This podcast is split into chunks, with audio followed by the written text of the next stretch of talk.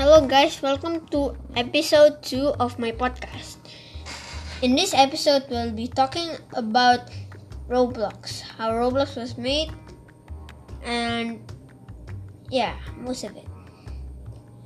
The beta version of Roblox was created by the co founders David Baszucki and Erik Cassel in the 2004, originally under the name DynaBlocks.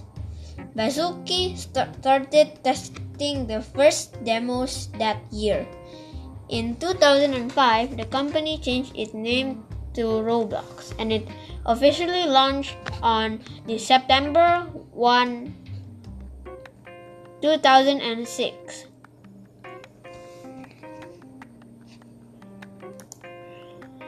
Rob- Roblox is a very very popular game. It has it has 115 million active users worldwide, and that number is increasing all the time. It surpassed Minecraft's 100,000 100, users in August 2019. Six Roblox games reached 1 billion visits in 2019.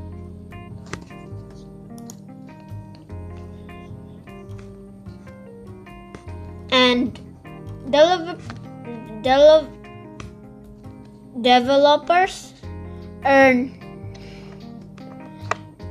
two, 250 million in 2020 up from the 110 million they earned in the 2019 in june 2020 Roblox developers earn 2 million as part of the premium payouts program, which pays developers based on the engagement time on of premium subscribers in game.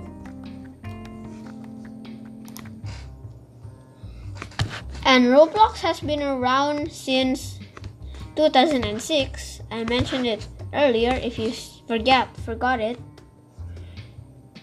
and it also wasn't called always called Roblox.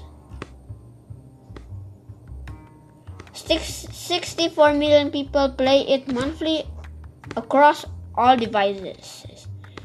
You can also create your own games. It even has its own coding language called Lua. And it's free to play.